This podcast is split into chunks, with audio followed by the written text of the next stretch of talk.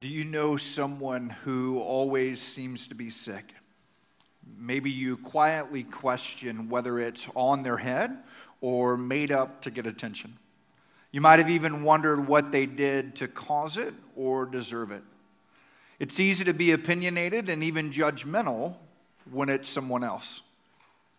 But when you're on the other side of the equation, your opinion quickly changes.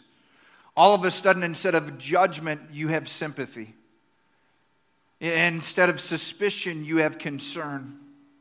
When you've been there, when you've suffered a long term illness or one which the doctors have no answers or a cure, you see things completely differently. Today, I want to talk to you about something that is not discussed often in church, uh, mostly because we don't know what to say. Today, I want to talk to you about long term illness. Perhaps you're there right now you or a family member has a sickness or a disease for which there is no cure. You're facing a difficult prognosis. The doctor is, has said that this will always be a part of your life. Maybe you have a chronic condition that, that causes daily pain or discomfort. You do your best to live with it because you can't forget it, it's always there. Maybe you deal with depression, anxiety, or another type of condition. You've tried everything, but nothing works. you are tired, you're frustrated, and you're discouraged. Others of you have a sickness, disease, or pain, but the doctors can't find the cause. It's maddening. All you have is questions, but no answers. Maybe this morning you're not here in the building, but you're watching online. You're in the hospital or you're in your home. You feel hopeless, discouraged, and alone. Others of you maybe aren't going to immediately identify. You're blessed. You never faced that, and you hope you never will. I still want you to tune in and listen for several reasons. First, there may be someone in your family or circle of friends that's facing these challenges. You need to better understand how to love, encourage, and pray for them. One day, you or someone you love might find yourself in that situation. What you learn today will be valuable in the future. I believe God will give you opportunities to share your faith and people and be able to pray for people without answers. I want you to understand and be ready to fulfill His purpose. We're a family, the family of God. Paul in Galatians chapter 6, verse 2, told us to carry each other's burdens. In Romans 12, we are instructed to rejoice with those who rejoice and to mourn with those who mourn. We aren't supposed to let anyone in our family face a challenge alone. We are better and stronger together. Everything truly is better in teams. We're going to look at a story from Mark chapter 5. Let me set the stage. It was a miraculous time in the life of Jesus. Leading up to this moment, Jesus had just faced a fierce storm and he calmed it with just three words Peace, be still. It's a great story. If you've never read it, I encourage you to check it out later in Mark chapter 4 and read it. But then Jesus delivered a man who had been tormented by demons. Another powerful moment. And that man then told everyone what Jesus had done. And the Bible says that all the people were amazed. A large crowd gathered. They heard about Jesus, his teachings, and his miracles. They were there to see him, to hear him, and to have their needs met. We pick up the story in Mark chapter 5, verse 22. Said one of the synagogue rulers named Jairus was, came there. Seeing Jesus, he fell at his feet and pleaded earnestly with him. My little daughter is dying. Please come and put your hands on her so that she will be healed and will live. Jairus had overcome a lot just to make the request. He was a synagogue ruler and one of the people who had opposed Jesus in his teachings. If the other guys had heard that Jairus was, was begging Jesus for help, he'd lose his position and his status. Yet none of that mattered to Jairus. He decided to go to Jesus because he only cared about one thing, and that was the life of this little girl. And Jesus didn't hesitate. He came to bless and to love everyone, even his enemies. So Jesus went with him. A large crowd followed and pressed against him. It was a borderline mob scene. Jairus, Jesus, and the disciples could barely move because of all the people. Everyone wanted to see what Jesus would do and how Jairus would react. No one wanted to miss the action. They, they started out for Jairus' house, pushing his way through the crushing and clamoring crowd of people. And then the unthinkable happened. At the worst possible time for Jairus, Jesus was interrupted by a woman with a desperate need. A woman was there who had been subject to bleeding for 12 years. Now, 12 years is a long time, and a lot can happen in 12 years. 12 years ago, the first iPhone was released. Some of you still have that phone, right? George W. Bush was president. Barry Bonds broke Hank Aaron's home run record. 12 years ago feels like a lifetime. And for 12 years, this woman had been losing blood. 12 years, it was hard for her to remember a time when, when she wasn't weak and exhausted, when it didn't feel like her body was going to collapse. Her need was there when she went to sleep at night. It was there when she woke up in the morning, and she made her way through each day. She had suffered a great deal under the care of many doctors and had spent all that she had, yet instead of getting better, she grew worse. Every day of the week, every month of the year, for 12 years, she suffered. Every new cure she tried ended up with her worse off than she was before. She had no hope. In addition to the physical treatments, no doubt she received a lot of advice. Everyone had an idea or a home remedy that would make it better. You know how it is. Someone tells you what kind of drink, what kind of juice to drink. Someone tells you what kind of vitamin or supplement to take. Someone else tells you a brand new diet that's going to make everything better.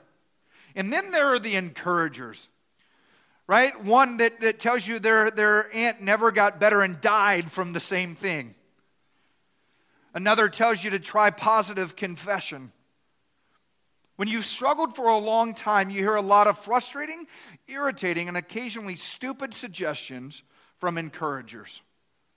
People say things that aren't helpful in any way. The worst start with the words at least. And people say, well, at least it's not terminal.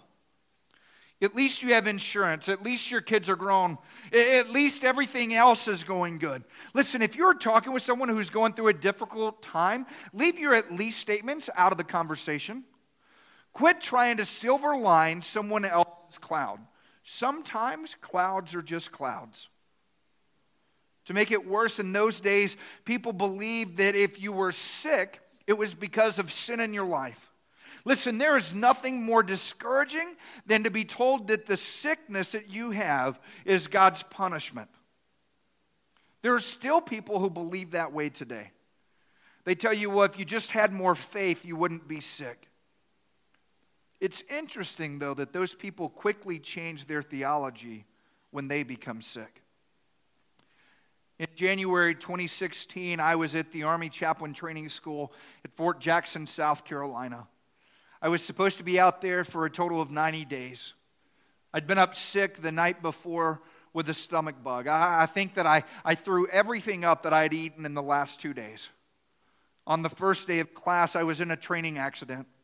I ended up passing out and hit my back and head on the ground. I ended up going to the hospital, and the x rays showed that everything was fine. They ran blood tests, they did a CAT scan, yet everything kept coming back that I was fine, that I was good. Yet I was still in pain and I was still hurting. It's a really long story that I'm going to try and make short. But I ended up getting sent home for medical reasons. When I got home, I was still in an incredible amount of pain. My back felt like someone was, was just pushing on it. If I laid down, my back hurt. If I stood up, my back hurt. If I sat down, my back hurt. It didn't seem that whatever I did, my back hurt. To top that off, uh, about a week into after that injury, I began to have migraines. At that point, I averaged between 10 to 15 migraines a month that lasted anywhere between a few hours to a few days. I went to the doctor several times over the next few months. I saw specialists, I saw neurologists, I, I saw orthopedic surgeons. They put me on all kinds of pain medications and anti inflammatory pills for my back. They, they put me on different things for, for my migraines. The only thing they could figure is that when I, when I, when I, when I fell and hit the ground, my back twisted in such a way um, that the MRI revealed that I had a herniated four disc in my back. The, the doctor looked at me and said, That's impossible to do. He goes, You're probably like one in a million chance of doing that. And in my head, I went, Great. They put me on several different medications for my migraines, and, and nothing seemed to work long term. They several times that we thought that we had it figured out. I got better for a week or two, but then the migraines would return, the back pain would return. Nothing worked. No cure lasted. I kept having back pain and migraines. Sometimes the, the pain was so severe that I would just begin to vomit. Sometimes I would lie down in my closet with the fan and close the door so that it was dark and quiet. I tried changing my diet. I tried different medications. I even tried essential oils, which, by the way, is the biggest ripoff in the world. Man, nothing seemed to work. By the way, if some of you use essential oils, I apologize, right? But they didn't work for me. I tried to hide my pain from, from the people around me. I didn't want them to know how much pain I was in right? Because I knew people that had it way worse than I did. So I didn't want to bring that to myself. And, and, and between the, the back pain and the migraines, I was in a constant state of pain. Two different doctors told me to get used to it because this was the new normal. On occasion, when I couldn't hide my pain, I was greeted with, Man, you don't look good today. Or, Man, you look like you feel awful. That was encouraging. I knew I didn't feel well. By the way, can I just tell you, you don't look good is never an encouraging way to start a conversation. If you find yourself saying that, know that the person you're saying it to is not thankful, they're not encouraged, and they don't feel prayed for. And my back continued to hurt, and I continued to get migraines. No matter what I tried, I haven't been able to get rid of the back pain or the migraines. To date, I've been sick for 38 months and 14 days. Not 12 years, but it feels like forever. Back to the woman in the crowd. Sick for 12 years, one of the most painful consequences to her illness was the inability to be around other people. She was considered unclean. Her bleeding disqualified her from participating in community or church life. If she touched anyone, then they became unclean. She couldn't go to the temple. She couldn't even be around other women in the neighborhood. The woman was not only sick, she was desperately lonely. She had heard rumors about Jesus. And according to the stories, Jesus had touched an unclean leper and made him clean. He was instantly healed. It was an amazing story.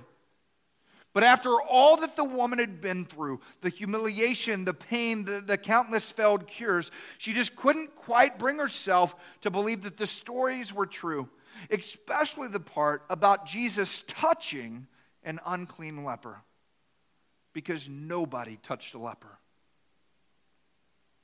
But what if it was true? What if Jesus' touch could really heal her that quickly and that simply? Hope began to flicker in her life. Then one day, Jesus came to town. The woman watched the scene as she had many others for the past 12 years from the outside looking in. She wanted to be near Jesus, but it wasn't going to be easy. People would recognize her. They might throw her out in anger. And finally, she decided so what if they throw me out? What does it matter? Because she was already out and miserable and alone. This was Jesus, the one who had touched a leper. And suddenly she realized she did believe. Hope surged back in her heart.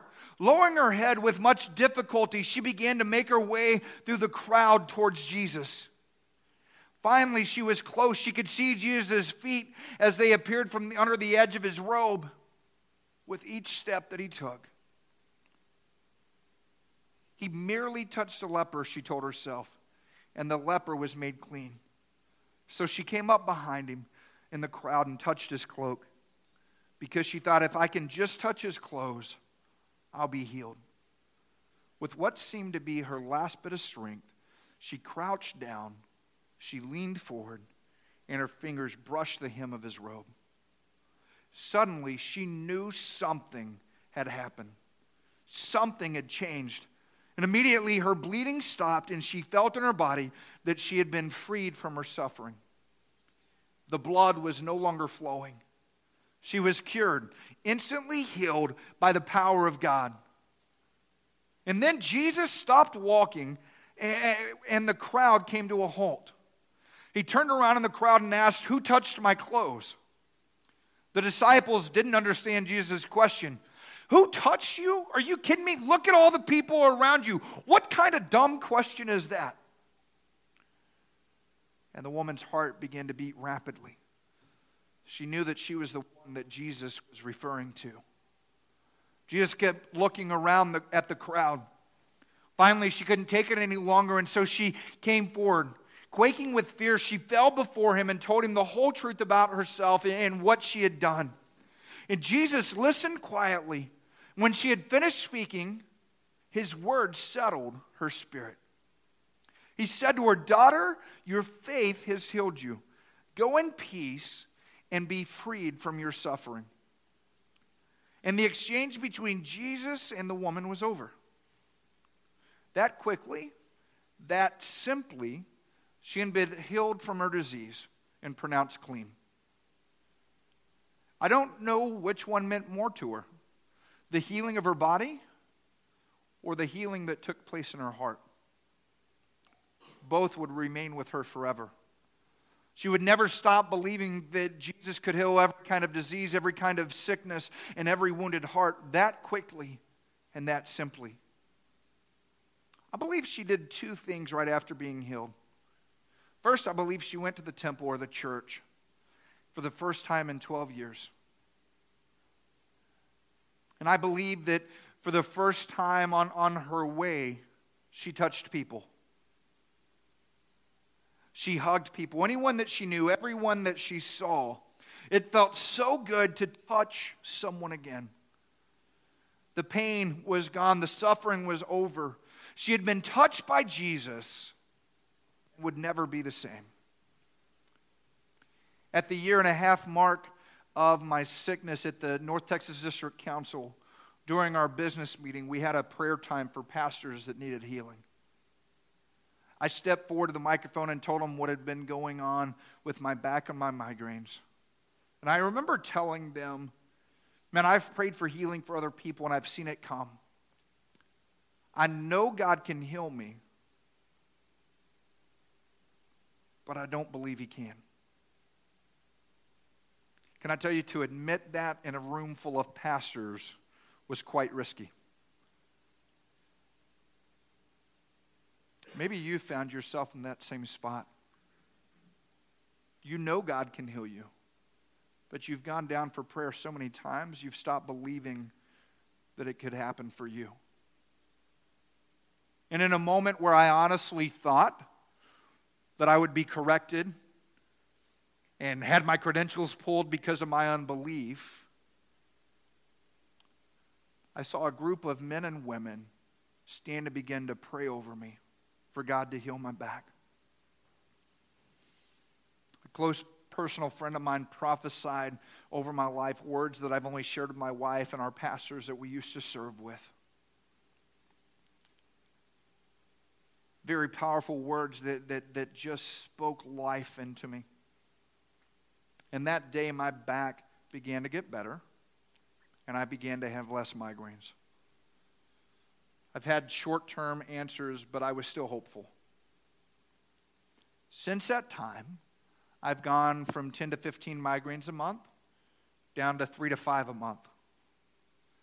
My back with continued pain management and my new chiropractor is better than it's been in 38 months and 14 days.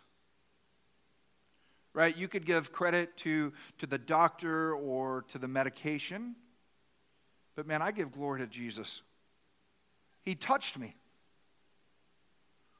But, Pastor, you're not completely healed. No, but I'm a lot better than I was. And here's what I, what I know and what I believe is that He's not done with my healing. And He's still working on it. I still believe God for complete and total healing in my life. Now, let me just be honest with you, though. If I could do it all over again, I wouldn't. Right? But I'm thankful to God for allowing me to learn through my storm.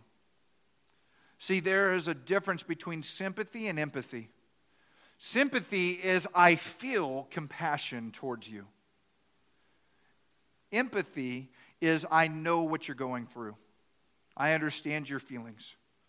See, you feel empathy when you've been there, and you feel sympathy when you haven't.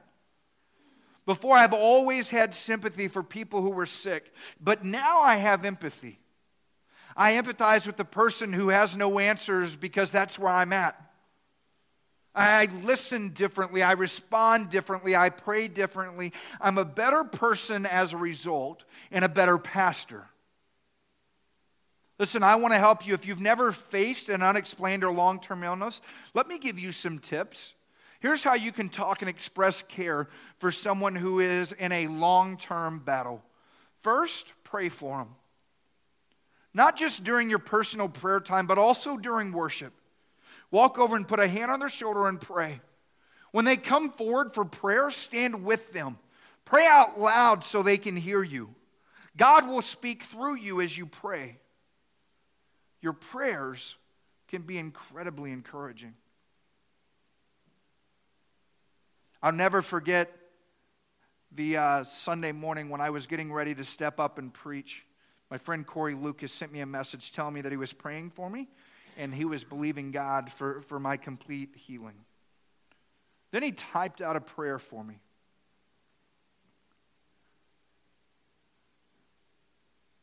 And then he called me after church and prayed for me again.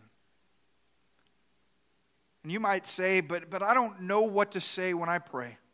Listen, you don't have to pray fancy words.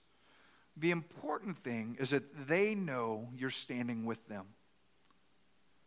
The second way that you can help is tell them, I'm praying for you. Send a note, an email, a Facebook message, a text message, or a card, right? Because God uses your simple gesture to remind your friend that they're not alone. It says to them, I'm in the battle with you. See, throughout my, my sickness, several friends have texted or emailed me regularly telling me that they were praying for me. It never failed that their texts or emails came at the exact moment that I needed the most encouragement. Third, express your love. Hug them, tell them I love you. Don't treat someone with a disease or depression or an undiagnosed illness as unclean. Listen, I understand it. It makes you uncomfortable but not nearly as uncomfortable as it makes them. Don't let discomfort keep us from caring. Push past that and express love. Remember that the family of the person who's a, who has a long term illness is also in the fight. It can be incredibly discouraging and can sap their strength physically, mentally, and emotionally. The same things that you say to the sick person, say to them. If you're in that situation, if you're caring for someone with a long term illness, I want you to know you're not alone. I want you to know that we love you. We're in the fight with you. Listen, we don't always know what to say. We can't always figure out the right words, but we're with you. We care about you. We're not just praying for your family member, we're also praying for you. And in fact, this week I've felt that, that we should have a special time of prayer for those who are caregivers. Right? Be, because you're not just caring with someone with an, with an with a, a long term illness, because you're caring for them, you feel selfish asking for prayer because you don't want to devalue what they're going through.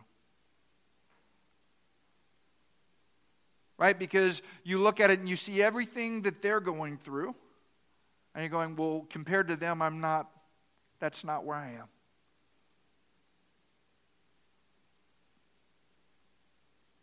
We understand the struggle. We understand the fight. We're going to pray with you in just a few minutes. Now, here's one thing not to do don't use humor to encourage people. When you're, when you're facing a long term illness, it's really not that funny. When, when, when funny insults aren't funny, they hurt. Anytime your idea of humor is to make fun of someone else's physical appearance or condition, you are not helping, you're hurting. Listen, we need to completely eliminate that insensitive humor from our culture. If the person who's sick uses humor in talking about it, then you can follow their lead and laugh with them. But don't ever lead with humor. Instead, lead with love. Here's another thing not to say don't say, let me know if there's anything I can do to help, unless you're actually going to do something. Right? Don't allow that to be loose words. If you offer help and they ask for it, change your schedule and actually help. Now, I want to go back to Jairus' story. Remember, he was a guy with the, with the daughter that was sick, that was interrupted by the woman. While Jesus was still speaking, some men came from the house of Jairus, the synagogue ruler. Your daughter is dead, they said. Why bother the teacher anymore? Ignoring what they said, Jesus told the synagogue ruler, Don't be afraid, just believe. And so they kept walking. Jesus led, was led to Jairus' house. When they arrived, there was a lot of mourners there. And Jairus silently repeated Jesus' instructions over and over again just believe, just believe, just believe.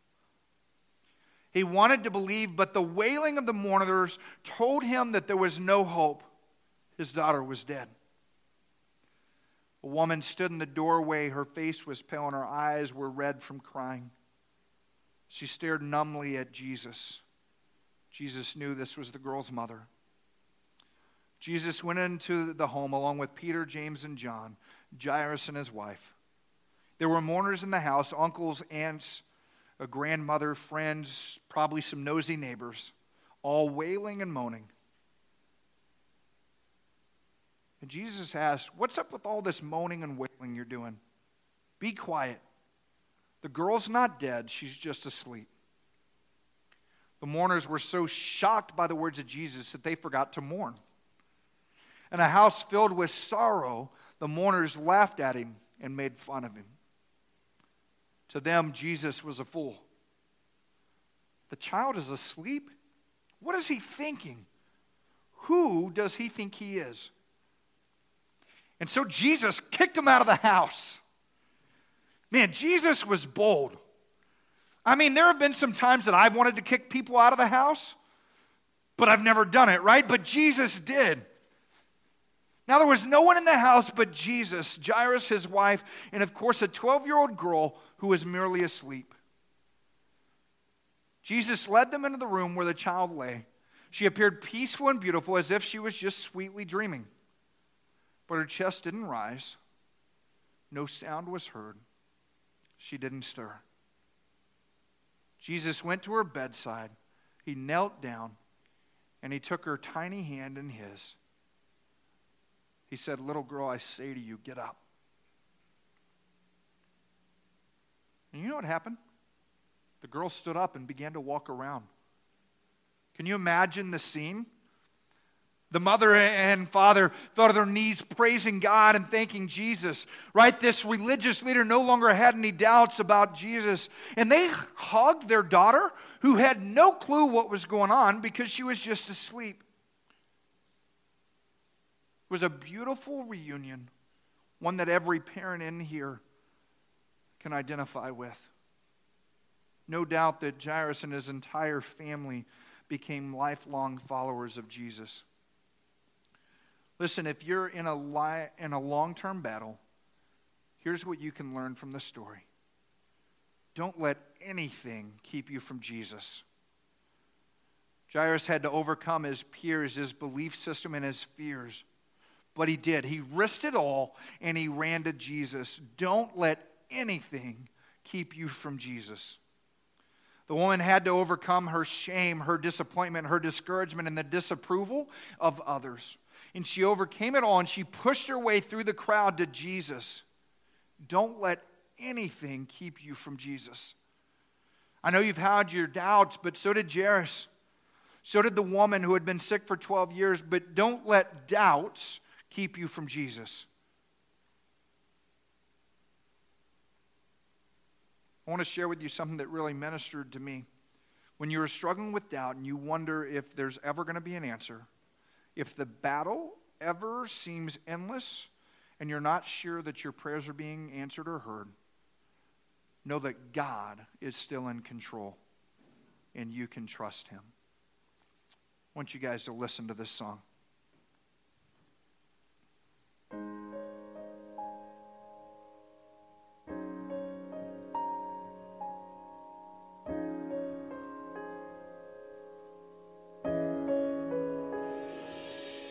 It's not what I prayed for, it's not what I wanted, it's not something I understand.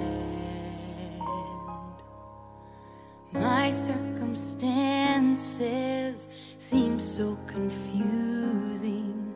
I'm placing it all in your hands.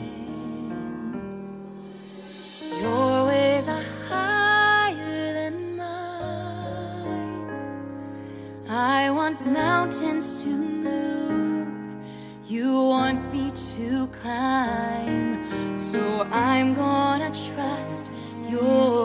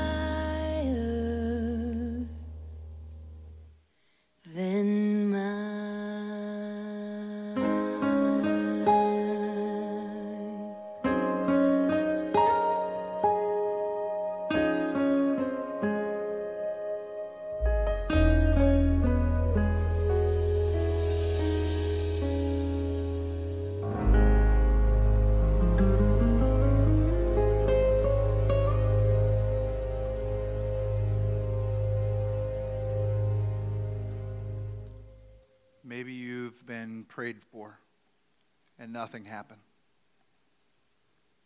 You've given up on prayer. Don't let anything keep you from Jesus. You're worried what other people will think. What will your girlfriend or your husband or your coworkers think? Won't people wonder why you haven't been healed yet? Why you keep going forward for prayer? Listen, don't let others keep you from Jesus. When I was sick, I had those same thoughts. What will people think if the pastor keeps going down for prayer? I decided that I needed a touch from God more than I feared the criticism of judgmental people or the questions from skeptics. I can't tell you how many times I've gone down for prayer, push through the crowd, and push past your pride. Don't let anything keep you from Jesus. Second, know that God hasn't forgotten you. Jairus had to feel forgotten. His daughter died while this woman was healed. I mean, what would have happened if Jesus wouldn't have done that and, and he'd have gone straight to Jairus' house? Then maybe my daughter wouldn't have been killed or wouldn't have died. He thought Jesus was too late. Maybe you feel forgotten. You've seen other people healed, other people blessed, or other people's children turn around. You thought, hey, God, what about me? Listen, God has not forgotten you. He knows right where you are and precisely what you need. Today might be your day. Third is one touch from Jesus changes everything. A 12 year illness was immediately healed. A dead daughter was brought back to life in a moment. And all it took was one touch from Jesus. Maybe you've given up on the answer. You've tried everything. Listen, I've got good news for you. It doesn't matter how long you've struggled, it doesn't matter what the doctor's report says.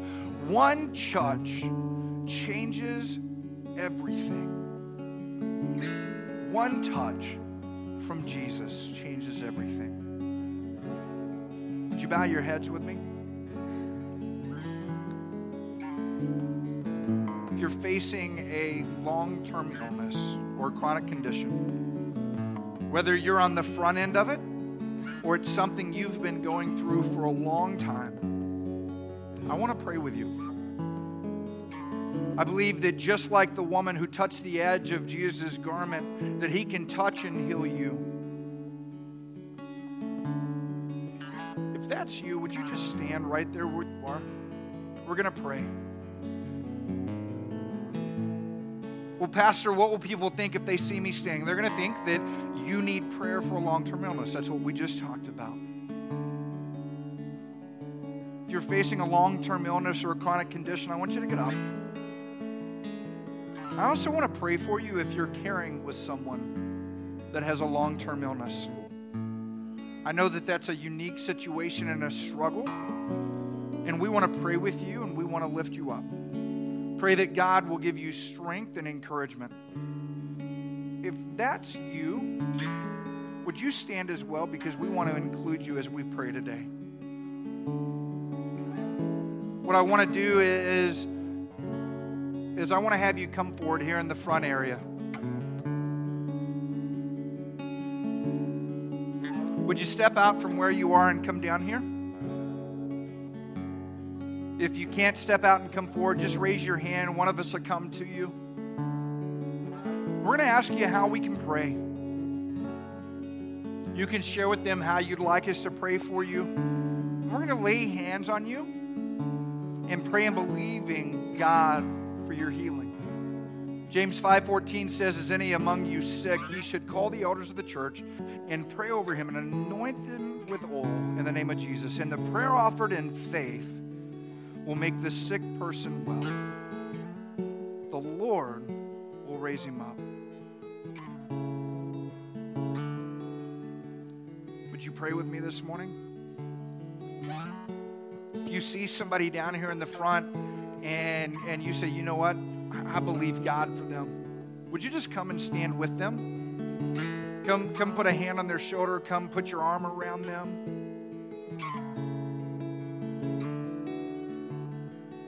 And we're going to pray. And this morning, maybe if, if you're not here, you're not dealing with a chronic illness, you're not dealing with, with chronic pain, you're not caring for someone long term, then today would you just pray for those who are? Because even though it might not be you today, it might be coming up. So begin to pray right now out loud there where you are.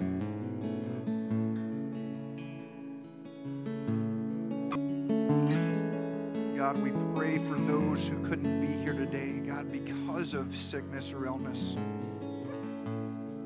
God, we pray that right now where they are, whether it's in the hospital, whether it's sitting at home watching the, this online, Lord, we pray that your healing touch would be all over them right now.